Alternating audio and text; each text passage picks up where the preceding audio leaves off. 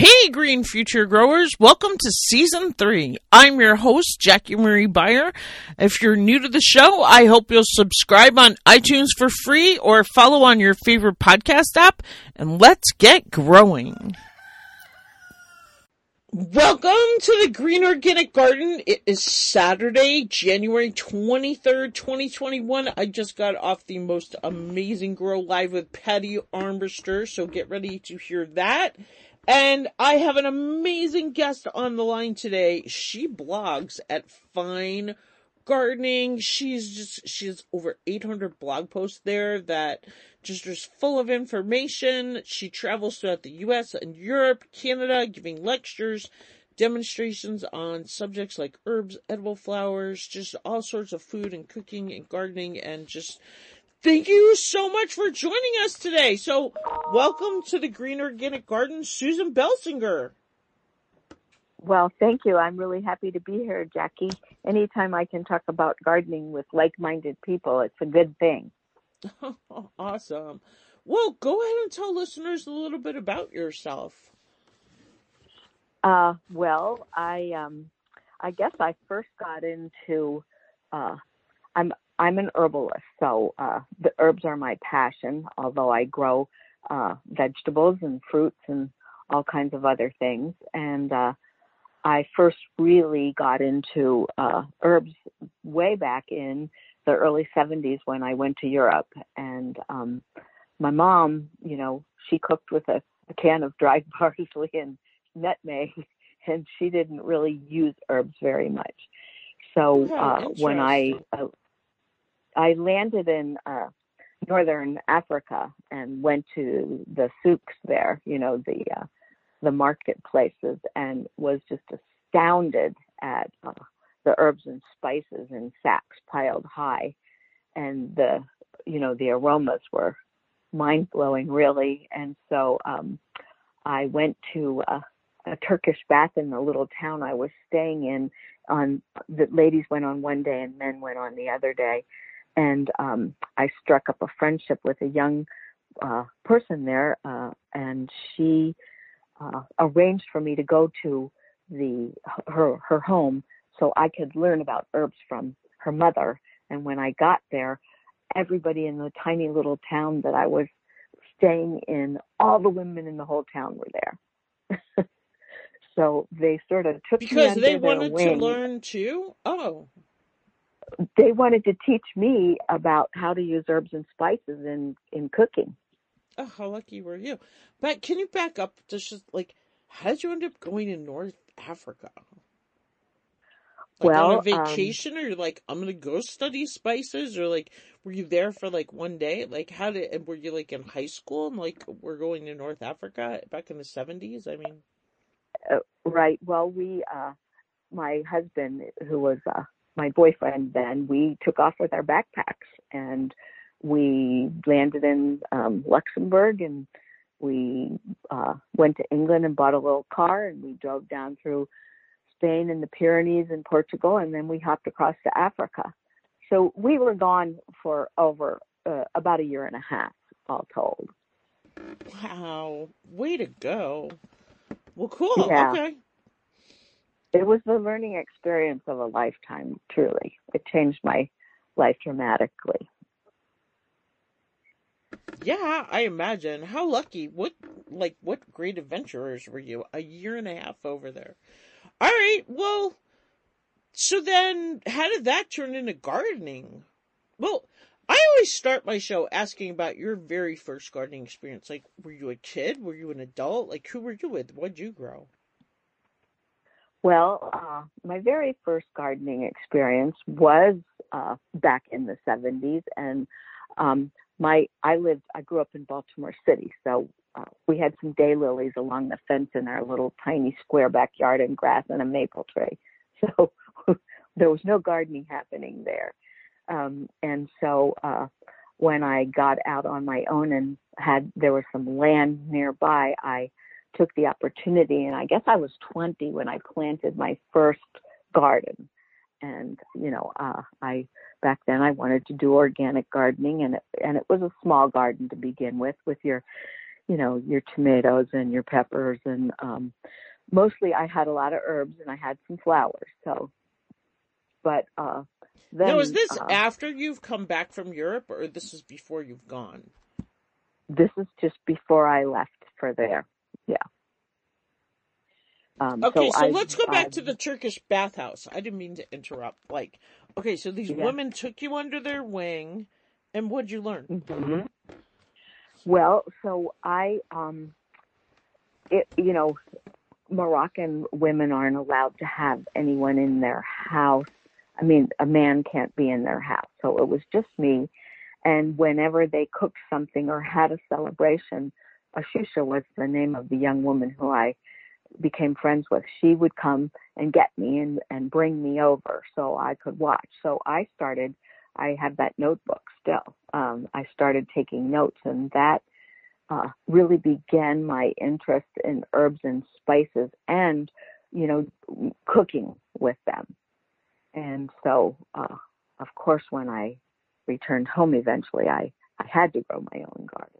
Um, but um, in between all of that, I went off to Italy, and I stayed in Italy for a while, and I uh, was in the mountains outside of uh, Firenze, and uh, you know we were uh, growing. I was we were living as an au pair with a professor and his wife, and um, then back then you, we didn't have you know phones and things like this, and uh, so uh, we we came home after a year and a half, and uh, that's when I started my own garden really. And um and then we got we were home for about a year and we got a telegram uh, from the professor and he said if you can be here in two weeks i've got a job for you as uh, a, a sort of an assistant gardener on top of a mountainside in italy and um so we gave notice and we moved to italy and we spent about a year and plus on a biodynamic farm there. And that is really where I learned to garden organically and all about raising vegetables and herbs. And that was a life changing experience.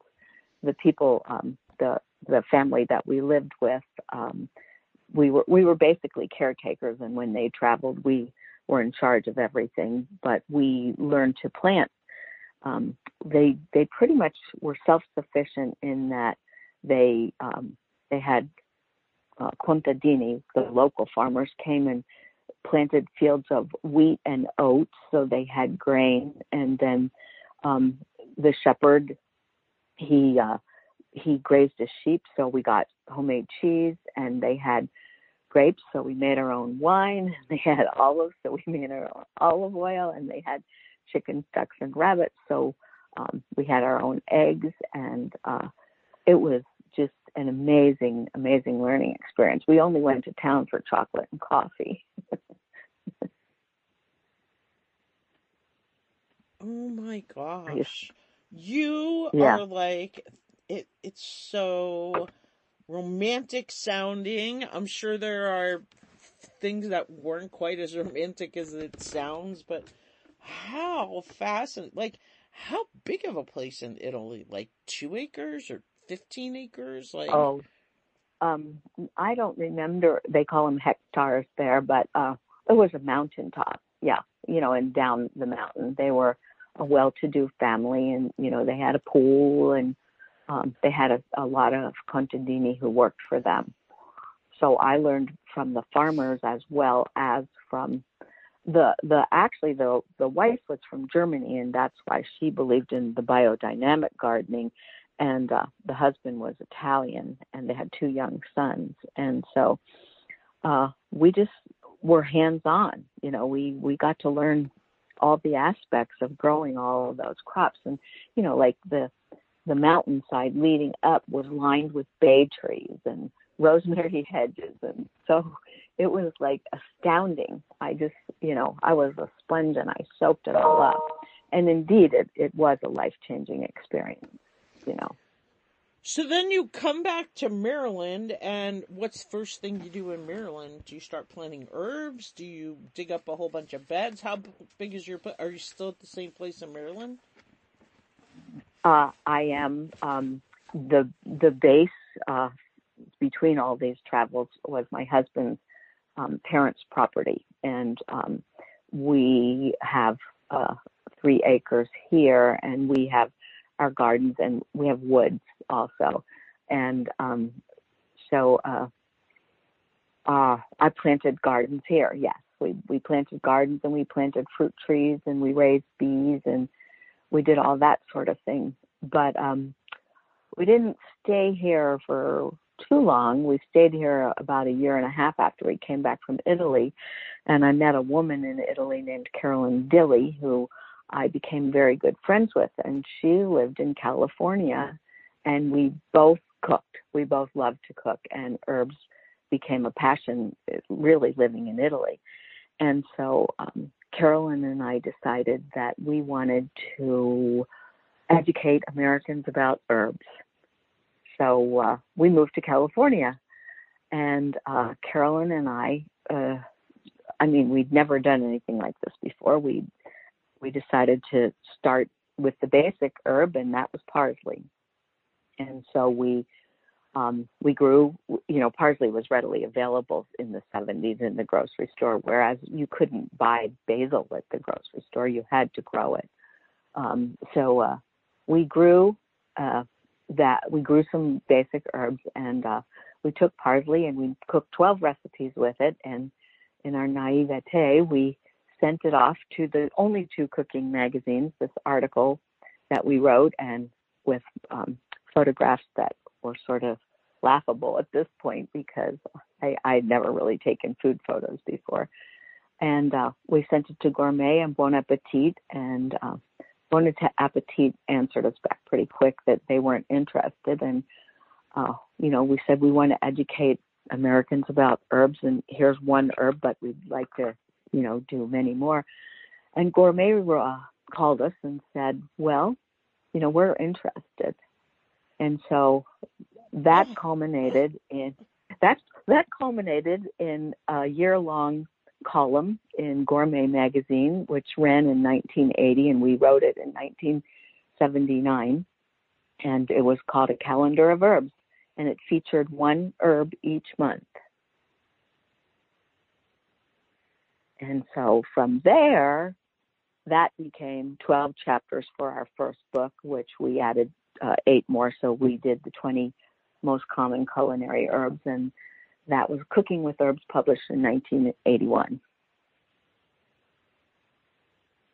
And I'm still doing it. I'm still writing about herbs, cooking with herbs, teaching herbs, and uh, it's a way of life.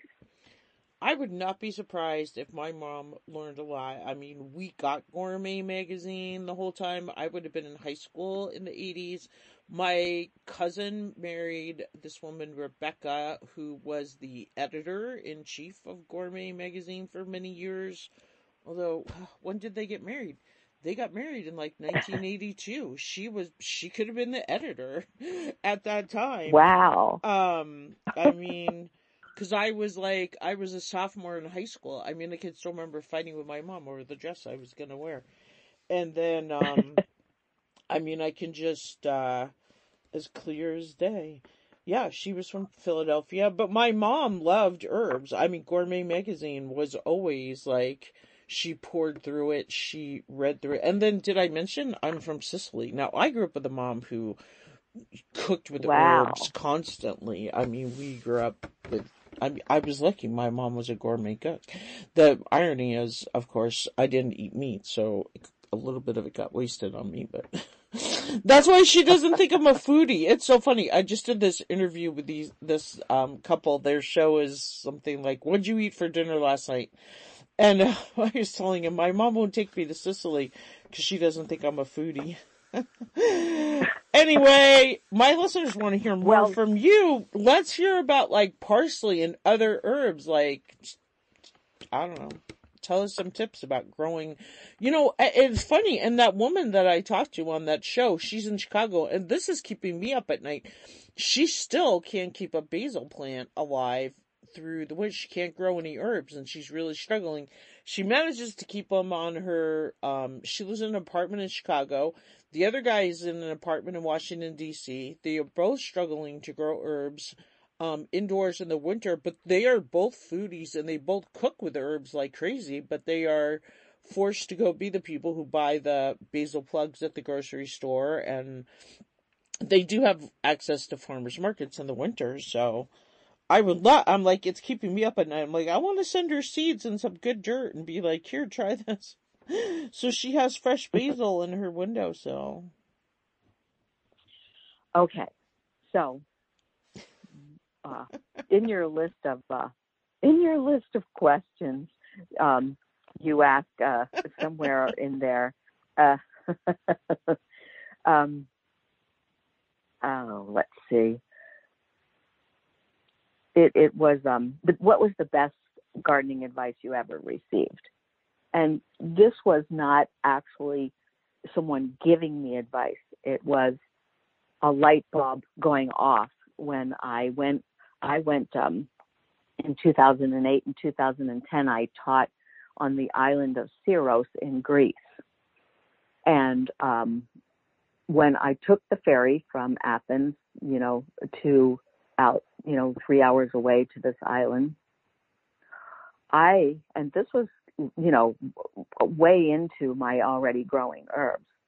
It was like a light bulb went off because I looked at those islands and the craggy cliffs and they're rocky and stony and there's very little green in the summertime and it's hot as the dickens and there's not any rain and there growing wild across the islands were rosemary and oh, lavender and sage and rock rose and helichrysums and uh, these astonishing vitex, you know, scrubby herbs. And many of them were even a little burned on top, but most of them were hunkered down and growing close to the earth. And where did they get water from? The dew of the sea. They got blazing sunshine, and then they had this rocky, sandy cliffside full of limestone so they had drainage that was unbelievable. And so it was like, wow, this is why they aren't growing in my clay loamy soil back in Maryland. This is not what they want. Uh, you know, they don't want clay loamy soil. They want the best well drained, sharp, gritty soil you can give them.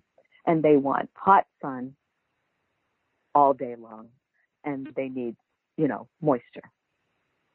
And so, if you think that you can grow thyme or lavender in a clay like soil, it didn't happen. And so when I planted my first herb garden, which uh, was was long, long ago, I put everything into one big garden bed. You know, I put the basil next to the lavenders and the thyme and the lemon balm and that is not how you grow herbs, which nobody tells you. So basically, you have your Mediterranean herbs and they need that sharp, gritty gravel. You know, I mean, I add rock phosphate, I add sand, I add green sand, I add grit. Um, you know, chicken grit is really great for the Mediterranean. But then I'm going to grow my basil and my dill and my fennel and my uh, parsley, they're going to be right there in the vegetable garden where there is loamy soil because those annuals want that. So that is the best piece of advice I can give you is not all herbs are created equal. they do not want to grow in the same thing. So you really need to know the growing requirements of the herbs and where they come from in order to grow the best herbs. And yes, I have a big garden, but I have probably 150 pots I grow herbs in containers very successfully, and that can be done. So those people in the apartments, they either have to have a patio or a porch to put their herbs out in and bring them in in the wintertime because they're going to do the best outside. You can grow herbs inside, but you need a lot of light. I have a greenhouse attached to my the south side of my house, so I bring those 150 pots back in every winter. Um, but it's cool in there. It's not really heated, except it's a passive solar greenhouse, so it's heated by the sun. Uh, so um, those plants are almost not like they're outside because they'd be freezing, and they're not freezing, but they they get really a dormant cold, you know, uh, in the greenhouse in my greenhouse. So um, that's the the most important I thing you can do. In and if you are growing in containers, then you can take that lavender or that thyme or that rosemary and you can amend your potting soil with all these things for sharp drainage, you know, and and the rock powders and uh, grit and things like that. And even the Mediterraneans, I even mulch with chicken grit or white gravel because that's reflective and it keeps the fungus from growing in these plants because we're in a very humid climate. Keeps them dry, you know. And then um, I I grow rockin' basil out there because I prune it. I cut it back four to five times a season. And if you don't cut it back, it's just going to make one little stem and flower. That's what it's it's it's supposed to do. It's an annual. It completes its life cycle in one season. So you can't keep basil going. You have to plant it every year. Um, and uh, so you really have to have a hot sunny windowsill. And um, I've written a book on basil, and you really need a 60 degree night. It, it, it's going to just sit and sulk outside. You have to plant it like the same time you plant tomatoes. You know, so but there are herbs that like cold, and that's more the perennials that winter over. Up there in Montana, though, you, you can't grow rosemary. You know, you got to bring it in in a pot because it's not going to winter over. It's too cold. I'd say rosemary after 28 degrees, it's going to freeze and it's not going to come back. So my rosemaries get moved in in October uh, when it's going, starting to get chilly, and then I put them back out in about March. And rosemary wants this gritty dirt and sandy soil. It wants it wants gritty, sandy soil, and not the dirt that I've been getting. That could be part of it. I have another friend who said something about mixing like Epsom salt with water for rosemary. Have you so, that? Epsom, yeah. Epsom salt is made of uh, a hydrated magnesium sulfate. So it's magnesium and sulfur. And those are both important elements for um, healthy plant growth. So um, what a magnesium does is it allows the plant to take in nutrients like phosphorus and nitrogen, um, and it helps to create chlorophyll. So, um, and it helps in all plants to um, produce flower and fruit.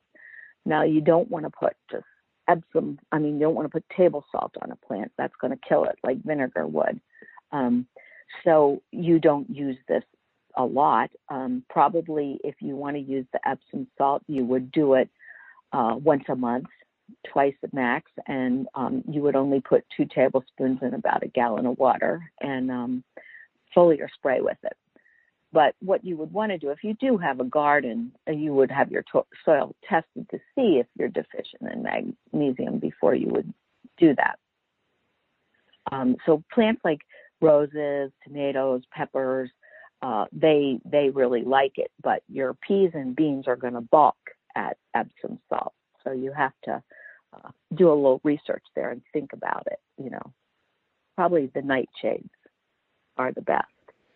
Yeah, she just said on her rosemary, and that was her thing: two tablespoons for a gallon of water once a month.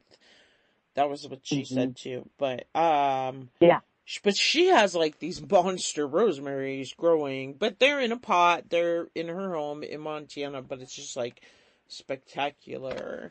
But um, oh my gosh, just so many things I've already learned just talking to you.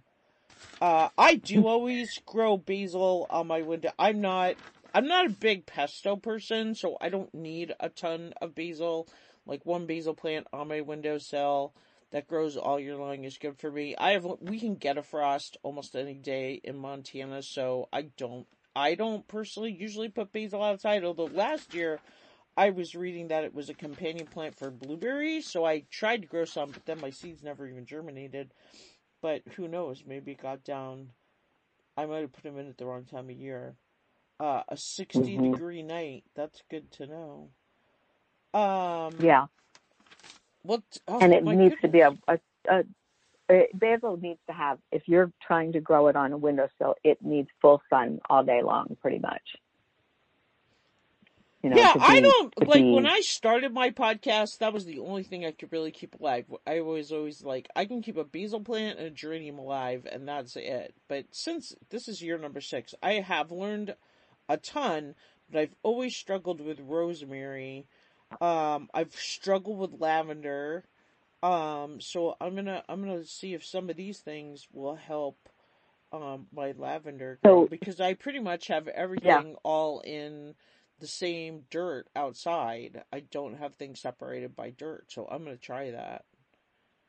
Right. So uh, the the perennials that are native to um, the Mediterranean are rosemary and sage and thyme and lavender and uh, things like savory. Um, so they're all the ones who are going to really need that um, kind of sharp rocky soil um, amended, and uh, it's it's um, and then if you sort of think of those as all all the perennials that we really want to have in the garden and love, although there are perennials like lemon balm and monarda and things like that, and I grow them around um, like uh, like I would grow uh, plants around the the house, um, you know, in in enriched garden soil, but then the real annual herbs like basil and um, cilantro and uh, things things like um, dill uh, and chervil and parsley, even though parsley is a biennial, I treat them.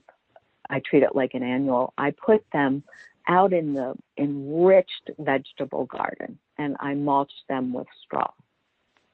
So they're out there like in the salad bed, you know, they're, and uh, I keep them trimmed back so that I have them all summer long. Of course, you can't do that with cilantro because that's going to bolt and go to seed whenever it wants to.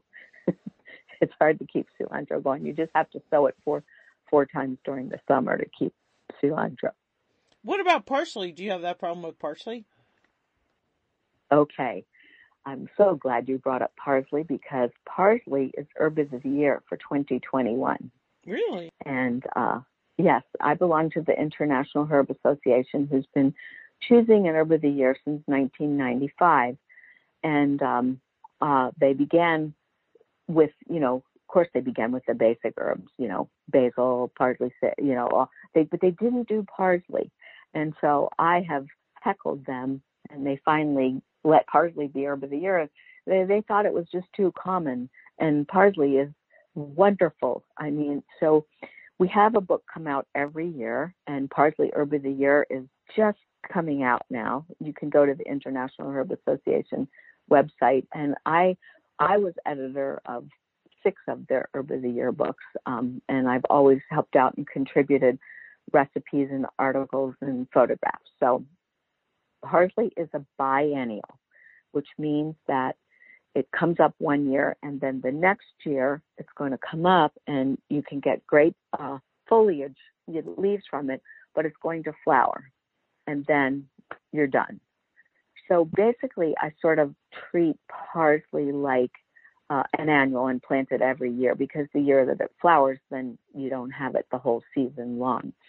And because I grew 17 different parsleys this year, um, I have them outside in pots, and right now they're covered with Reemay, and I've been harvesting them all since it got cold because I have it covered with floating row cover. The snow and you know frost gets on it, but um, it stands back up during the day. And I also brought in some of the containers of it and have it in my greenhouse. So uh, parsley is an amazing culinary herb as well as a medicinal herb. And um, everybody should be eating it and not leaving that garnish on their plate. It's it's not hard to grow. However, if you do sow it from seed, one of my articles in um, the upcoming parsley book is called "To the Devil Nine Times and Back," because that is something that I I've I've read in so many books. It's a quote that parsley has to go to the devil nine times and back um, before it will germinate. And indeed, um, the the parsley seed that I sowed last year for this book, well, I would say on average it took at least 30 days to germinate. So that's going to the devil three times every once every three days. so anyway, um, it it it is uh, the best thing you can do is to um, soak it for 24 to 48 hours, the seed, before sowing it. And um, then what I do, because parsley seeds are tiny, they're they're smaller than a celery seed. Um, I mix it with a little bit of soil, uh, sand, so I can um, sort of take my fingers and gently sow it, you know, instead of having them all land in one clump. By mixing it with a little bit of uh, sand, it helps you to sow them easier. So uh, y'all should look for that book because it's really full of. I have another article in there on green sauces, so you would you would love those recipes. Oh, I feel like you're answering all the questions I had. Uh, well, how about something you're excited to try differently next year? That is there anything that you haven't done before that you're excited to try new? Um, well, this year I had um, great success with some new things. I've I've grown Tulsi basil before, and you know it's so good for us uh, medicinally, and um, it's a beautiful plant. But I have a really great um, sense of smell and taste, and uh, Tulsi sort of overwhelmed me. So this season, I grew Tulsi and I made a tincture with the Tulsi in brandy, and it's the way I like to take it. it's really good. And I really had great success. Two of my favorite flowers are zinnias and nasturtiums, and I call them zinnies and nasties. And um, I always grow them because I love them, and there's new nasturtiums coming out all the time. I grew a just a most gorgeous one, and I can't think of the name of it right now, but it was modeled uh, uh, modeled mahogany, ruby red, and yellow, green, cream colored. It was astounding, and it, that did wonderfully this year. But I've been looking in the catalogs, and there's a, a whole bunch of new nasturtiums that I will also be growing. Um, but the herb of the year next year are viola, which means Johnny Jump Ups, also known as Heart's Ease, all those lovely little um, pansy faces, and you know our wild violets. So um, I've been daydreaming over all of the violas and all the catalogs right now, and I want to try and grow them. They're not the easiest to germinate from seed um, either but I'm going to be studying that and uh, germinating them. I always have these in my garden because um, the all the violas are are safe to eat, and um, I wrote a book on edible flowers, so um, I use a lot of things like nasturtiums and viola violas and calendula flowers and daylilies. I I put them in my salads and do all kinds of fun things with them. So um, definitely, those are some things that I will be putting in the ground this year. And you know, I I have my favorite herbs that I do every year, um, and we just vary things. Did one herb is the basil is the basil Tulsi T U L S I or Chelsea or what kind of basil did you say? T. So Tulsi T U L S I, and it's known as um, it's also called holy basil, and it's also oh, sure. um, called, called sacred basil.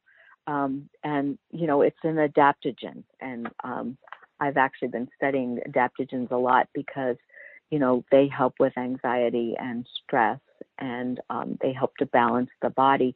And all of us are undergoing anxiety and stress uh, with the pandemic and in this last year. So I've been doing a lot of adaptogenic herbs to deal with stress and anxiety and things like that. And also they um, they help to build up the their immunostimulants often, and you know they're really well. Tulsi is great for colds and flus too. So um, it's one that I um, decided I really wanted to get to know better, and I'm very glad that I did. You can drink it just as a tea, just put the leaves in there simply, um, but I really like it as a tincture myself. So this is uh, a plant that I will grow again for sure. And okay. everybody that I gave, everybody that I gave my Tulsi uh, brandy to was like, ooh, I'll have some more of this. so uh, that was one of my holiday gifts this year. A lot of people got tincture bottles full of it. I'll bet. I mean, I don't know how many days I started putting Irish cream in my coffee at like 11 in the morning. I keep telling my mom it is a miracle. My husband is still married to me because I was I was teaching in the classroom last year, so I've been home since March 12th when they sent us home, and then I didn't have a contract this year, and I took some podcasting jobs, so I've been working from home. And then on top of that, they cut my unemployment off January 1st, unbeknownst to me. So it was just when he thought I couldn't get any crankier. Now I haven't had a paycheck in three weeks, and who knows when that's coming. on top of everything else. So, uh, if you want to ship a little brandy tincture to me, so my poor husband, like I, I go to this thing called laughter yoga because it's just like, I am not the kind of person to stay home. Like I, I thought I got this one job. Apparently, when they said they were moving forward, it was moving forward with the interview and not the job. And it was going to be like a really high. So I was like, I'm renting an office in town. Like I had it all picked out and everything, and then you know, because it was a job way over my head, and it would have been a miracle if they hired me, which they weren't. They were just giving me the interview. Anyway, it's been tough. I could certainly use some brandy. I definitely feel like this week, you know, after we just had the election and they, they, I mean, the, I mean, that was so beautiful. I don't know if you watched it, the inauguration, but I can feel my anxiety what? levels when they were peaking on Tuesday night. Like literally, I was up at two o'clock in the morning, could not sleep. Um, they're just dropping drastically every day. Um, good. anyway, by good. hopefully by April, which this is actually going to come out like right in time for Mother's Day, um, we'll be oh. way past all of this yeah, I did manage to like change my schedule around in September. I took some time off from my podcast. Then I started recording season three in November and December. And I actually, for the first time ever, have 20 episodes. Not only do I have 20 episodes in the bank that are pre-recorded, I have the next eight episodes are edited, posted to my website, show notes done I don't have to go on my website until the end of February. I have never in six year. I have my six year anniversary um this Thursday coming up, I think, January 29th. Six years of my podcast. Um unless I put this you never know because I like to put out bonus episodes. Sometimes it's hard for me, like my guests are so my show is amazing because of my amazing guests like you, and I can't hold it in and I just have to release it early. Um, so you never know. But I'm also trying to like part of the reason I'm trying to get off the podcast hamster wheel so I can better serve my audience and do more and Uh, so who knows what's going to happen. But anyway, I just wanted to confirm two more quick things. Like, I originally wrote parsley was the herb of the year for 2021, but parsley was the herb of the year for 2020, and for 2021 it's violas. No, the book is just coming out. Parsley is 2021, and violas is 2022. Oh, okay. All right. Well, I'm glad I did confirm that. And you know what's funny? So my husband calls them zinnias and nasties too. He calls them nasties, the nasturtiums. And this year, my big goal, one of uh, like, I really want to plant lots of sunflowers, like as many sunflowers as I can, but also lots of zinnias, lots of nasturtiums, and lots of marigolds because um, those are the powerhouses in our garden. Now, I did make a whole bed last year that I'm hoping the dill and the calendula that have been in our garden, they just kind of move around because, you know, those seeds move. And I'm hoping I encourage enough of them to move into this new bed that I planted in my orchard this year. So they're hopefully going to just come back on their own but I definitely am like my big focus. It says repeatedly because partly because I had to buy some of those things last year, and I was just I could t- you could tell like we were missing. Usually, my husband plants lots of marigolds and nasturtiums, not as many zinnias, but tons of marigolds and nasturtiums, um, because they are just powerhouses as far as like helping your vegetables grow, keeping the bugs at bay, like I don't know if they put off scents or Patty said something this morning about the nasturtiums, uh, the trailing nasturtiums, like inviting in the black wasps that eat the aphids or something. So maybe that's what they do. But yeah, we always have lots of those. And then again, now can you put zinnias in your flowers? I know I always eat the nasturtiums. I don't know if I eat marigolds either, but I always put nasturtiums in my flower in my salads. right. Well, zinnias? um, zinnias aren't edible. They're not. Okay. They're just no. They're just happy. they're they're so cheerful. And oh my um, gosh, yeah, but, and and they definitely keep the pests at bay, and they just are so pretty. They add this huge burst of color and the greenery, and and you could tuck them in here and there, and yeah, yeah, nice and the same uh, and marigolds. Um, marigolds are edible. They're you know, marigolds are a little bit stinky, uh, which, and I love the smell of them, just like tomatoes oh, have a funny too. odor, but I love the smell of them. Um, so those marigolds, that smell is what repels the bugs. And nasturtiums do, can get aphids. Um, you can blast them off pretty much with water, a water spray, um, or you can do a pepper spray if you need to. But nasturtiums, you know, um, uh, Louise Beebe Wilder, who is a garden uh, was a garden writer in her Fragrant Path, she wrote uh, about um, nasturtiums being nose twisters, is what she called them, because they have a real pungency, and when you eat them, they're spicy like watercress. You know, so uh, having flowers in your vegetable garden is a wonderful thing. You know, it helps deter pests, but it also brightens everything up and um, you know, that's how my garden is. It's sort of a happy tumble of things. It's, you know, things are grown all in there together, the herbs and the flowers and the vegetables.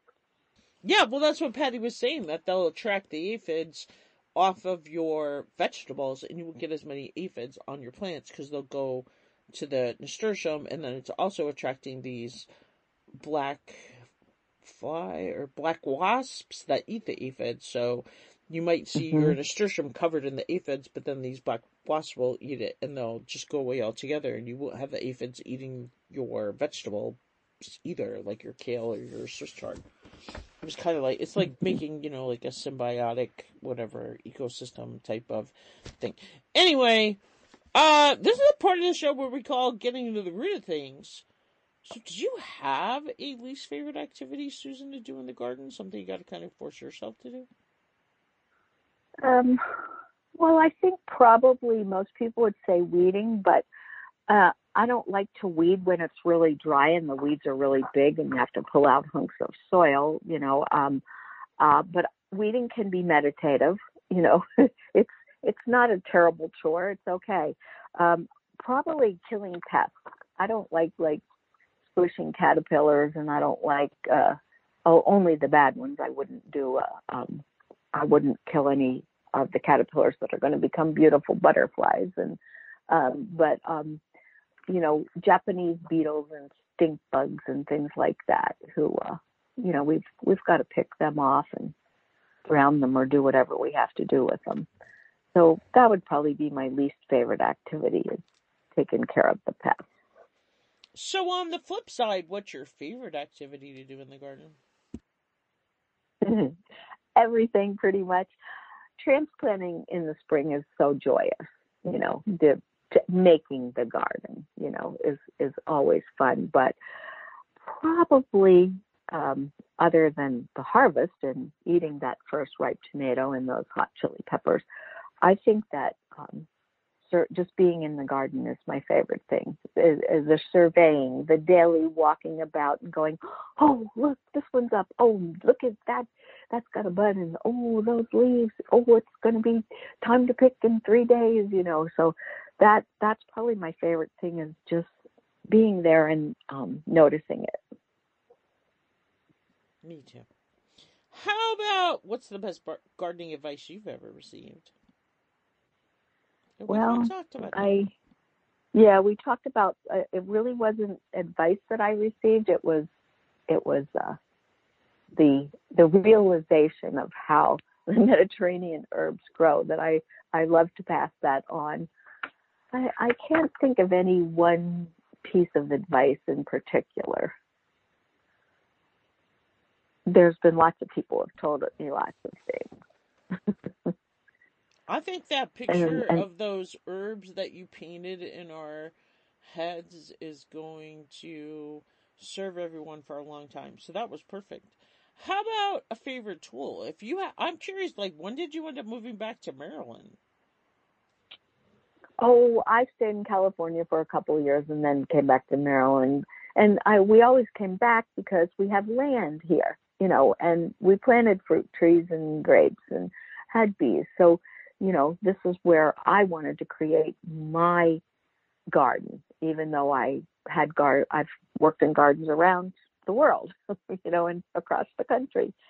Um, so if I only could take one tool with me, it would definitely be the hori hori, which is the Japanese weeder uh, knife with a serrated edge. And I, I, I think I have three of them now. Um, I actually got a blacksmith to make one in uh, in Arkansas in the Ozarks. Uh, I knew a blacksmith there, and I said, "Do you think you could do this?" Because he was making trowels, and so he took my hori hori and you know he made the tooth side on one side and the sharp edge, and he even made it so that we can. Uh, uh, there's one uh, a hori hori by Bare Bones that uh, you can uh, has bottle opener on it, so you can open that bottle of beer while you're out there in the garden. at the end of the day. But anyway, it's a tool.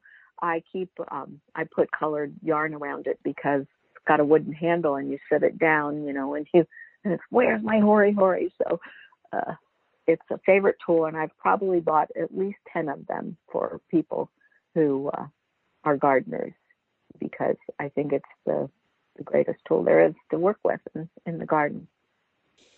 I bought one for my husband for his birthday last year, and we are finding the biggest struggle is he doesn't wear a belt, so then the sheath doesn't go uh-huh. around his, so then where does he keep it? So he didn't take to it as much as I thought he would. That being said, he also has a knife that he's been using for years that maybe he's just used to, and he maybe just used that. Um, how about a favorite recipe you'd like to cook or eat from the garden? Ooh, I bet you got a good one. well, I've I've written over 20 books, so I have a lot of recipes. So um, I would have to say that one of the things that I do the most often is make green sauces. Uh, so it's a salsa verde, and um, you know, in the spring I forage and I use chickweed and dandelion greens and violet leaves and uh, any baby greens that I have growing, which might be at that time, you know, some cilantro is coming up or dill or fennel. And um, then in summer, of course, it turns into pesto with basil. And uh, in the height of the season, I'm taking the parsley and the cilantro and making chimichurri. And, you know, so um, in the fall, I'm using the, you know, the greens like from uh, the um, magenta spring lamb's quarters, you know, uh, and nettles. And, you know, so I, um, my green sauces or salsa verdes are never the same twice. They're always full of greens of the season and then, you know, three or four or five cloves of garlic and olive oil and uh, occasionally, sometimes it's vinegar, sometimes it's lemon or lime. And you can thicken them up a little bit if you soak a slice or two of bread in um, a little bit of vinegar or uh, water, you know, like stale bread, which is going to really thicken them up, which is a very common thing that they do in Europe. It, uh, you know, they make bread sauces that have green herbs in them. And then I use them on anything. In the spring, you know, it's on new potatoes, beets, um, asparagus, mm, artichokes, and then in the summer it's on any grilled vegetable, tomatoes, you know, squash, eggplant, and then in the fall, you know, I'm using it with like chili peppers and winter squash and sweet potatoes.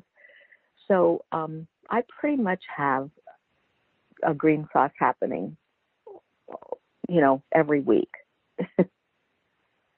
and right now I'm cutting parsley out of the greenhouse and out of the yard, and I've got great chickweed right now, um, which is happening. And you know, you can put a handful of spinach in it. I have some really lovely sweet marjoram in the greenhouse, so that adds a nice flavor. So uh, you can fool around and you can, you know, some salsa verdes add like a hard-boiled egg chopped up, and some add a chopped tomato or a little bit of onion. You know, you can vary them in infinite ways, and um, you're adding vitamins and minerals and big, great flavor to, you know, your vegetables, and it's uh, it's fun. Okay, I should have gone to your website this morning. So, because I have done these, like, all these interviews in the last 30 days, like, things are kind of getting blurred together. But I did, so I was just looking at your book yesterday when I was talking to my husband about helping that woman. I'm like, oh, look, this person wrote Grow Your Own Herbs, the 40 best culinary varieties for your home. I should reach out to her. And I'm like, wait, I did reach out to her. I'm talking to her tomorrow. but then when I got on this morning after I got off with Patty, I didn't go to this page and this website. I went to the fine dining, but you have susanbelsinger.com and then you have you do have like there's 11 books here culinary herbal classic southwest cooking not just desserts, sweet herbal recipes, gourmet vegetables, designing an herb garden, gourmet, the Brooklyn Botanic Garden gourmet herb book, chili pepper book, garlic book, onion book, the creative herbal home, and more. Like, but is there a green seasonal? Where's the where is there a green sauce book? This sounds so good. That the the different um, green sauces. Well, um, green sauces are in a number of, of my books, but um, there's a whole section in the new Parsley uh, Herb of the Year book on green sauces that I wrote. And um, it's condensed because I'm I'm writing a new book that will hopefully be out by late spring. I'm hoping, maybe not till summer. Um, and that has a very large section on green sauces of every kind. It's a food story, and you know, and um, I probably have at least ten green sauce recipes in in that. Oh. And there's probably five in five in the parsley book that you know will give you the basic introduction. And your and, and logo you know what? is just so lovely. I love this picture of you with the chili peppers and the I don't know if that's lavender vines or just it's uh yes it's, your in my hair so elegant. Thank you. My dear friend uh, did that drawing.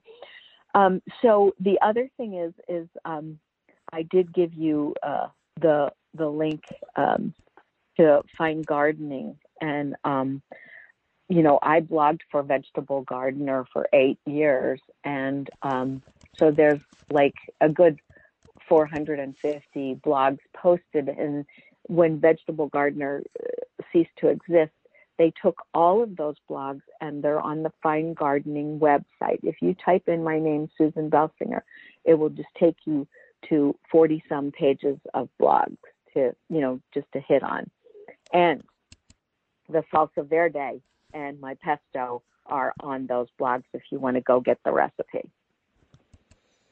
Woo! Oh my goodness, you are just prolific. Uh, this has been so fun. Well, how about a favorite internet resource? Where do you find yourself surfing on the web? Oh, I am a person who loves to do research, and uh, I have many, many herbal sites that I go to. Um, I, um, you know, every year when there's an herb of the year, I do a vast amount of research on that because I I used to fly around the country and give lectures and programs on it, but last year I I too had no work. So um, anyway, there are you know there are many herb schools and herb sites that I go to. Um, of course, I uh, go to all the sites of the seed you know seedsmen, the seeds growers, um, because I am always looking at plants and things like that. Um, Mountain Rose Herbs is a place where I buy a lot of herbs from that I don't grow for making all kinds of medicinal things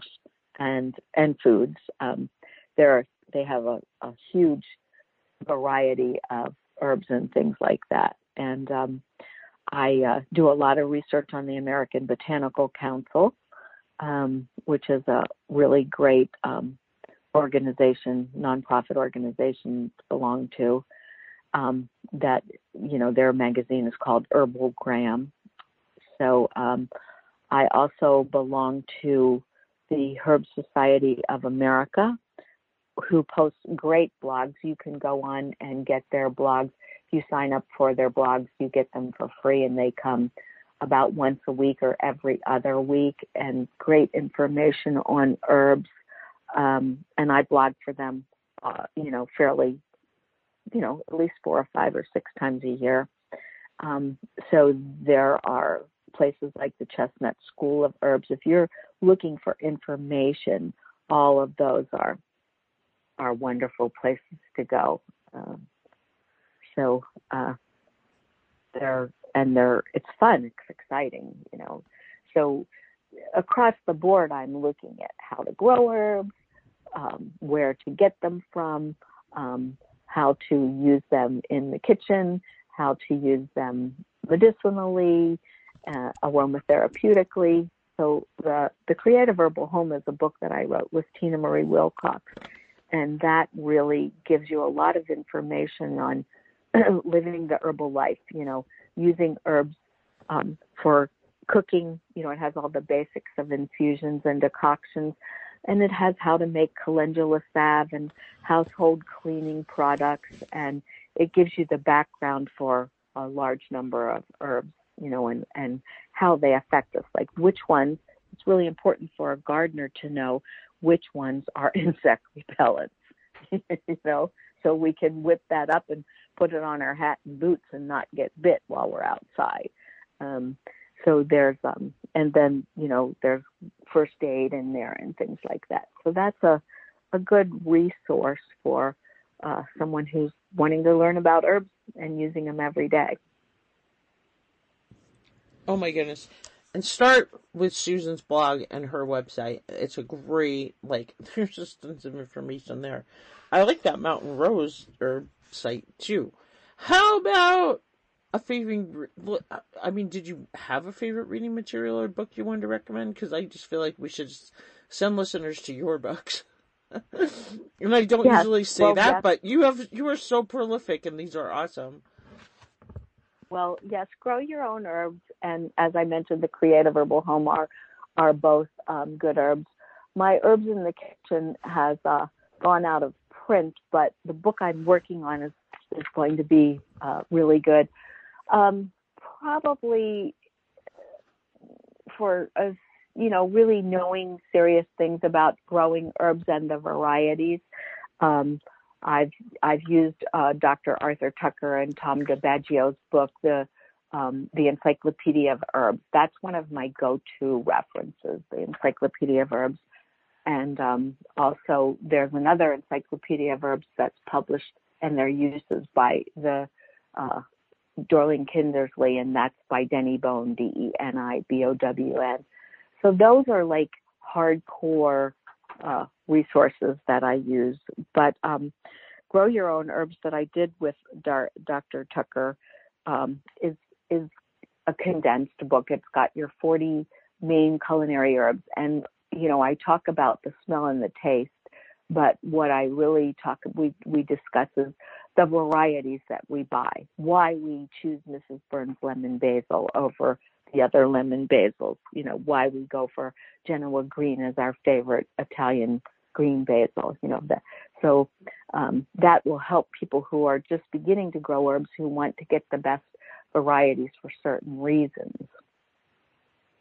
And, you know, uh, it also gives a, a lot of, a little bit of history and where they're, they're grown. So that's important, letting you know how to grow each one of these because it's going to tell you it's a Mediterranean herb, it needs dry, you know, arid stuff, or it's going to tell you that it wants wet, loamy soil, you know, so that would be a good choice for uh, beginning gardeners, beginning herbies. Susan, amazing. All right, I'm going to get to my final question, and then you can tell everybody how to connect with you one more time. And then I'll let you go because you're probably like, does this woman ever shut up and let me get off the phone? I didn't realize it was going to be over an hour, but oh my goodness, you've just shared so much knowledge today. I've learned a ton. Listeners have learned a ton that's why my podcast is such a success because of amazing guests like you and you have shared like you are you've shared more about herbs i think than anybody i've talked to. This has just been delightful. And i can't believe my mom is going to be like oh, i can't believe you talked to her. I know she's read your articles. I mean she just pored through those gourmet magazines especially at that time in our lives. Mm-hmm. um, yeah. okay final question Susan, if there's one change you'd like to see to create a greener world, what would it be? For example, is there a charity or organization you're passionate about or project you'd like to see put into action? Like, what do you feel is the most crucial issue facing our planet in regards to the environment, either locally, nationally, or on a global scale? Well, that's a big question that we I could know. talk about for hours. um, so I think our our biggest problem, of course, is climate change, and um, I think that you know one of the most important things for gardeners is that we plant gardens and we harvest and we take, but we must always um, feed. We have to nourish the soil to keep continuing to do that. Um, so composting, you know, recycling, taking care of all those basic things to keep our environment uh, sustainable is is probably what I really think about and care about. Um, I think it's wonderful that so many people, you know, are turning to gardening, and uh, it just brings me great joy that, you know, it's the biggest hobby in the United States, and that people are caring about growing their own food and there's nothing, I mean, there's nothing better than sowing a seed and watching the miracle happen from that seed all the way through, you know, having it germinate to actually harvesting and eating it or, you know, enjoying the splendor of or the smell of of an herb or, you know, the glories of all the flowers that we can grow. Um, so uh, I I belong to and think about many different aspects of this. Um, probably one of the places that I think about is um, the United Plant Savers, which I belong to, and um, they're a nonprofit organization, and they're up in Ohio, and um, they have I don't know how many acres. It's a very large amount of land, and what they're doing is they're trying to save endangered species.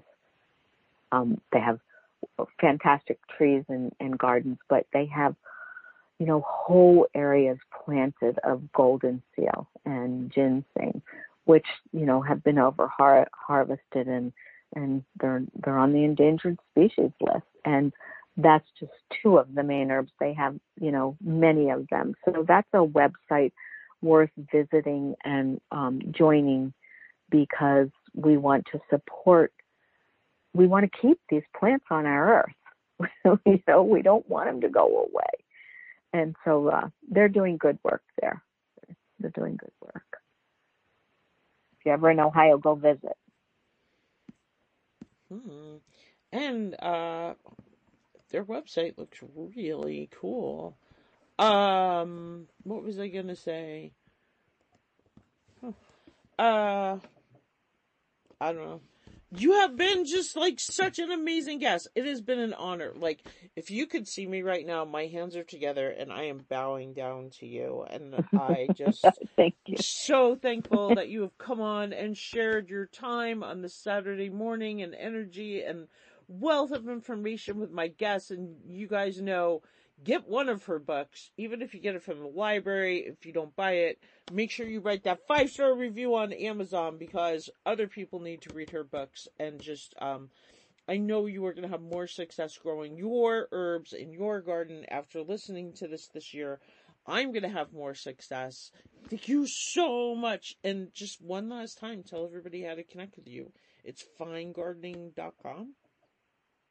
Um, yeah, you can just go to finegardening.com uh, and then uh, type in my name, Susan Belsinger, and uh, then it'll just take you to, I think it's like 47 pages, and there's at least 10 uh, blog titles on each page. There's like a little paragraph about each one, so you can, you know, scroll through and find the salsa verde recipe and find how to make aromatic herbal pastes and and things like that, and then my website is susanbelsinger.com if you want to order a book, and I will be glad to autograph it for you.